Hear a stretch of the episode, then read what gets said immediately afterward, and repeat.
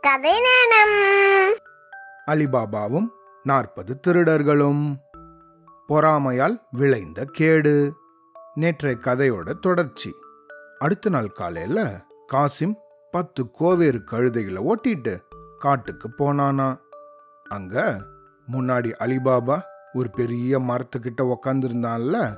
அதுக்கு எழுத்தாப்புல இருந்த பாறையை பார்த்து அவன் ரொம்ப மகிழ்ச்சியோட அண்டாக்கா கசம் அபுகா ஹுக்கும் திறந்துடு சீசே அப்படின்னு கத்தினானா. உடனே அந்த குகையை மூடியிருந்த பாறை விலகிடுச்சான் அவனுக்கு உள்ள போறதுக்கான வழியும் ஏற்பட்டுதான் காசிம் குகைக்குள்ள போன உடனே சுற்றிலும் குவிஞ்சு கடந்த அந்த பெரும் நிதிகளை பார்த்தானா. அவன் உள்ள போனதும் பாறை தானாவே அதோட வாயில அடைச்சின்றுச்சான் அவன் அங்க இருந்த செல்வங்களை பார்த்து ரொம்ப நேரம் ஆச்சரியத்துல ஆழ்ந்திருந்தானா.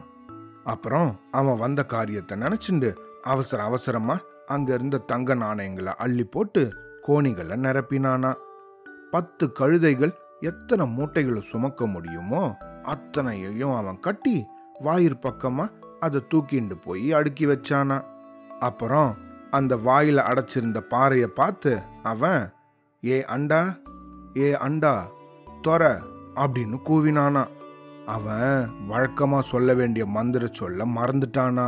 அவ்வளவு நேரம் அந்த தங்க காசுகள் வெள்ளி குவியல்கள் இதையெல்லாம் பார்த்துருந்தான்ல அதனால அந்த மந்திரத்தை அவன் மறந்துட்டானா? திறந்துடு சீசே அப்படின்னு சொல்றதுக்கு பதிலாக என்ன சொல்றதுன்னு தெரியாம வெறும அண்டா அண்டானே சொல்லிட்டு இருந்தானா?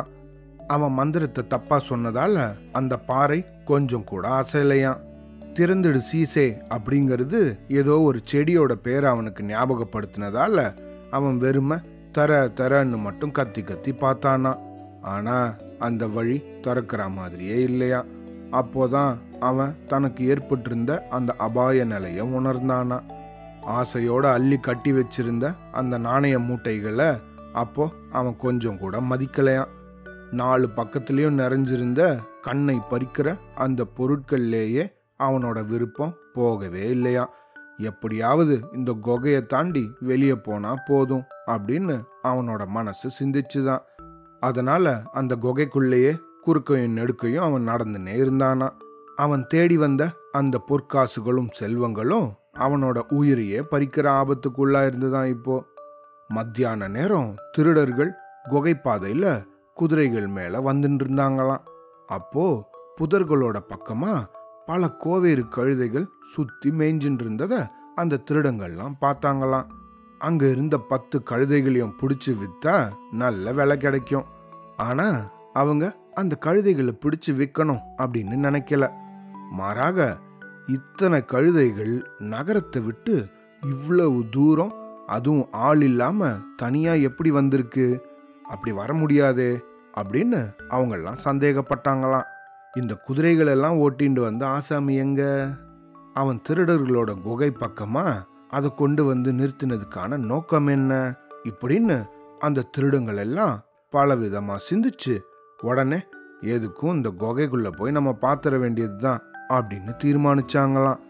திருடர்களோட தலைவனும் மற்றவங்களும் குகையோட வாயில் பக்கமா போய் நின்னாங்களாம்.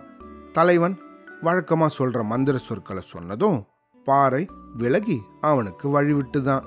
இதுக்கு நடுவுல குதிரைகளோட கால் குழம்போட ஓசை கேட்டதால காசிம் திருடங்க அந்த இடத்துக்கு வந்துட்டத முன்னாடியே தெரிஞ்சுட்டானா அவங்க உள்ள வந்ததும் அவனை எப்படியும் அடிச்சு போட்டுருவாங்க அப்படின்னு பயந்து அவன் தரையிலேயே விழுந்திருந்தானா. அந்த குகையோட பாறை விலகினதும் அவன் எப்படியாவது வெளியே தப்பிச்சு ஓடிடணும் அப்படின்னு நினைச்சு ரொம்ப ஆவலா ஓட ஆரம்பிச்சானா. அவ்வளோதான் ஓடின ஓட்டத்தில் அவன் குகை வாயில்ல முதல்ல நின்றுருந்த இருந்த திருடர்களோட தலைவன் மேலேயே டபால்னு முட்டிக்கிட்டானா. அப்படி முட்டின்ற உடனேயே அந்த தலைவன் அவனை ஒரு கையால் ஓங்கி அடிச்சு தரையில் தள்ளி விட்டானா தலைவனோட பக்கத்தில் நின்றுருந்த இருந்த திருடன் ஒருத்தன் அவனோட உடைவாளை உருவி காசிம ரெண்டு துண்டா வெட்டி போட்டானா. அப்புறம் எல்லா திருடர்களும் குகைக்குள்ள போனாங்களாம். காசிம் தன்னோட வீட்டுக்கு எடுத்துட்டு போறதுக்காக தூக்கி வச்சிருந்த அந்த தங்க நாணயங்கள் நிறைஞ்ச கோணிகளை அவங்க மற்ற நாணயங்களோட கொண்டு போய் சேர்த்து கொட்டினாங்களாம். இவன் எப்படி இந்த குகைக்குள்ள நுழைஞ்சிருப்பான் அப்படின்னு அவங்க பல விதத்துல சிந்திச்சு பார்த்தாங்களாம்.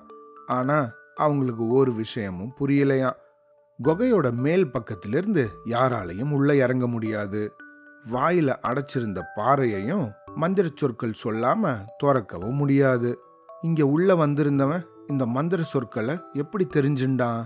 அந்த புதிர் அவங்களுக்கு புரியவே இல்லையா இந்த திருடங்கள்லாம் காசிமோட உடம்ப மேலும் ரெண்டு துண்டுகளாக வெட்டி அவங்களோட பொக்கிஷ சாலையோட கதவோட ரெண்டு பக்கத்துலேயும் தொங்க விட்டுருந்தாங்களாம். இனிமேல் எவனாவது இங்கே வந்தா இந்த அங்கங்கள் அவனுக்கு எச்சரிக்கையாக இருக்கணும் அப்படின்னு அவங்க நினச்சாங்களாம். அப்புறம் அவங்க வெளியே போயிட்டாங்களாம். பாறையும் அதோட வாயில அடைச்சிண்டு தான் ராத்திரி ரொம்ப நேரம் ஆனதுக்கு அப்புறமாவும் தன்னுடைய கணவன் வராததால நகரத்துல காசிமோட மனைவி ரொம்பவும் வருத்தப்பட்டாங்களாம். அவங்க மனம் தடுமாறிண்டே அலிபாபாவோட வீட்டுக்கு போய் காசிம் வராததோட காரணம் என்னவா இருக்கும்? அப்படின்னு கேட்டாங்களாம்.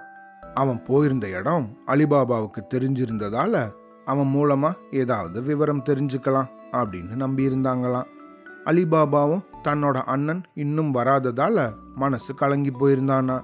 காலையிலேயே போன காசிம் ராத்திரி வரைக்கும் திரும்பி வராததால அவனும் துயரம் அடைஞ்சு உழைஞ்சுன்னு இருந்த போதிலும் அவளை பார்த்து ஆறுதல் சொன்னானா ஒருவேளை மற்றவங்களுக்கு தெரியாம வீட்டுக்கு வரணும் அப்படிங்கிறதுக்காக இருட்டிலேயே வரலாம் அப்படின்னும் நேர்பாதையில வராம நகரத்தை சுத்திண்டு வந்தா நேரமாக தானே செய்யும் அப்படின்னும் அவன் நினைச்சானா.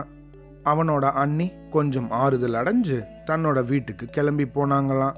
அன்னைக்கு நடுராத்திரி வரைக்கும் காசிம் வராததால அவ ரொம்பவும் பயந்து போயிட்டாளாம். ரொம்ப வருத்தப்பட்டு தூக்கமே வராம முழிச்சுட்டு இருந்தாங்களாம். அக்கம் பக்கத்துல இருக்கிறவங்களுக்கு ரகசியம் தெரிஞ்சிடுமோ அப்படின்னு அவ பயந்தாளாம். அதனால அவ வாயே துறக்காம மௌனமா அழுதுன்னு இருந்தாளாம். என்னாலதான் இதெல்லாம் நடந்துடுச்சு. அந்த பொற்காசுகளை பத்தின ரகசியத்தை நான் ஏன் அவர்கிட்ட சொன்னேன்? அலிபாபாவோட செல்வத்தை நினைச்சு நான் ஏன் பொறாமப்பட்டேன்? என்னோட பொறாமையாலேயே என்னுடைய கணவர் இன்னும் வராம இருக்கார் அப்படின்னு அவ ராத்திரி ஃபுல்லா தன்னைத்தானே பலவிதமா வருத்திண்டு அழுதுன்னு இருந்தாளாம் அடுத்த நாள் பொழுது புலர்ந்த உடனேயே அவ திருப்பியும் அலிபாபா வீட்டுக்கு போனாளாம் உடனே அவன் தன்னோட அண்ணனை போய் தேடி கண்டுபிடிச்சிட்டு வரணும் அப்படின்னு காசிமோட மனைவி கேட்டுண்டாளாம். அவன் அவளை கொஞ்சம் சமாதானப்படுத்திட்டு தன்னுடைய கழுதைகளை எடுத்துட்டு காட்டை நோக்கி புறப்பட்டு போனானா. அங்க அந்த குகையோட அடிவாரத்துக்கு போனதும் தரையில புதுசாக கொஞ்சம் ரத்தம் சிந்தி இருந்ததான் அதை அலிபாபா பார்த்தானா. தன்னோட அண்ணனையோ அவன் கொண்டு போன கழுதைகளையோ அந்த இடத்துல காணுமா. ஏதோ பெருசா விபரீதம் நடந்திருக்கு அப்படின்னு அப்பவே அவனுக்கு புரிஞ்சிடுச்சான் உடனே பாறையை நோக்கி அண்டாக்கா கசம் அபுகா ஹுக்கும் திறந்துடு சீசே அப்படின்னு அவன் சொன்னானா. அந்த பாறை அகன்று அவனுக்கு வழி விட்டுதான் உள்ள போனதும் கதவுல காசிமோட உடம்பு நாலு பாகங்களா தொங்கின்னு இருக்கிறத அவன் பார்த்தானா. அதை பார்த்ததும் பயங்கரமா நடுக்கமடைஞ்சானா. இருந்தாலும் தன்னுடைய கடமைய சீக்கிரமாவே நிறைவேற்றணும் அப்படின்னு நினைச்சு அவன் அந்த அங்கங்களை எடுத்து ரெண்டு துணிகள்ல கட்டி ஒரு கழுதை மேல ஏத்தி வச்சானா. அந்த துணிகளுக்கு மேல காஞ்ச விறகுகளையும் கட்டி மூடினானா. அப்புறம் குகையில இருந்து தங்க நாணயங்களை கோணிகளில் கட்டி மற்ற ரெண்டு கழுதைகள் மேலே ஏற்றி அதையும் விறகுகளால் மறைச்சு பாறைக்கு முன்னாடி கொண்டு போய் நிறுத்தினானா. அவசர அவசரமா காட்டிலிருந்து வெளியேறி போனானா. அப்புறம் இந்த கதையில என்னாச்சுன்னு நாளைக்கு கேட்கலாம். அவ்வளோதான்.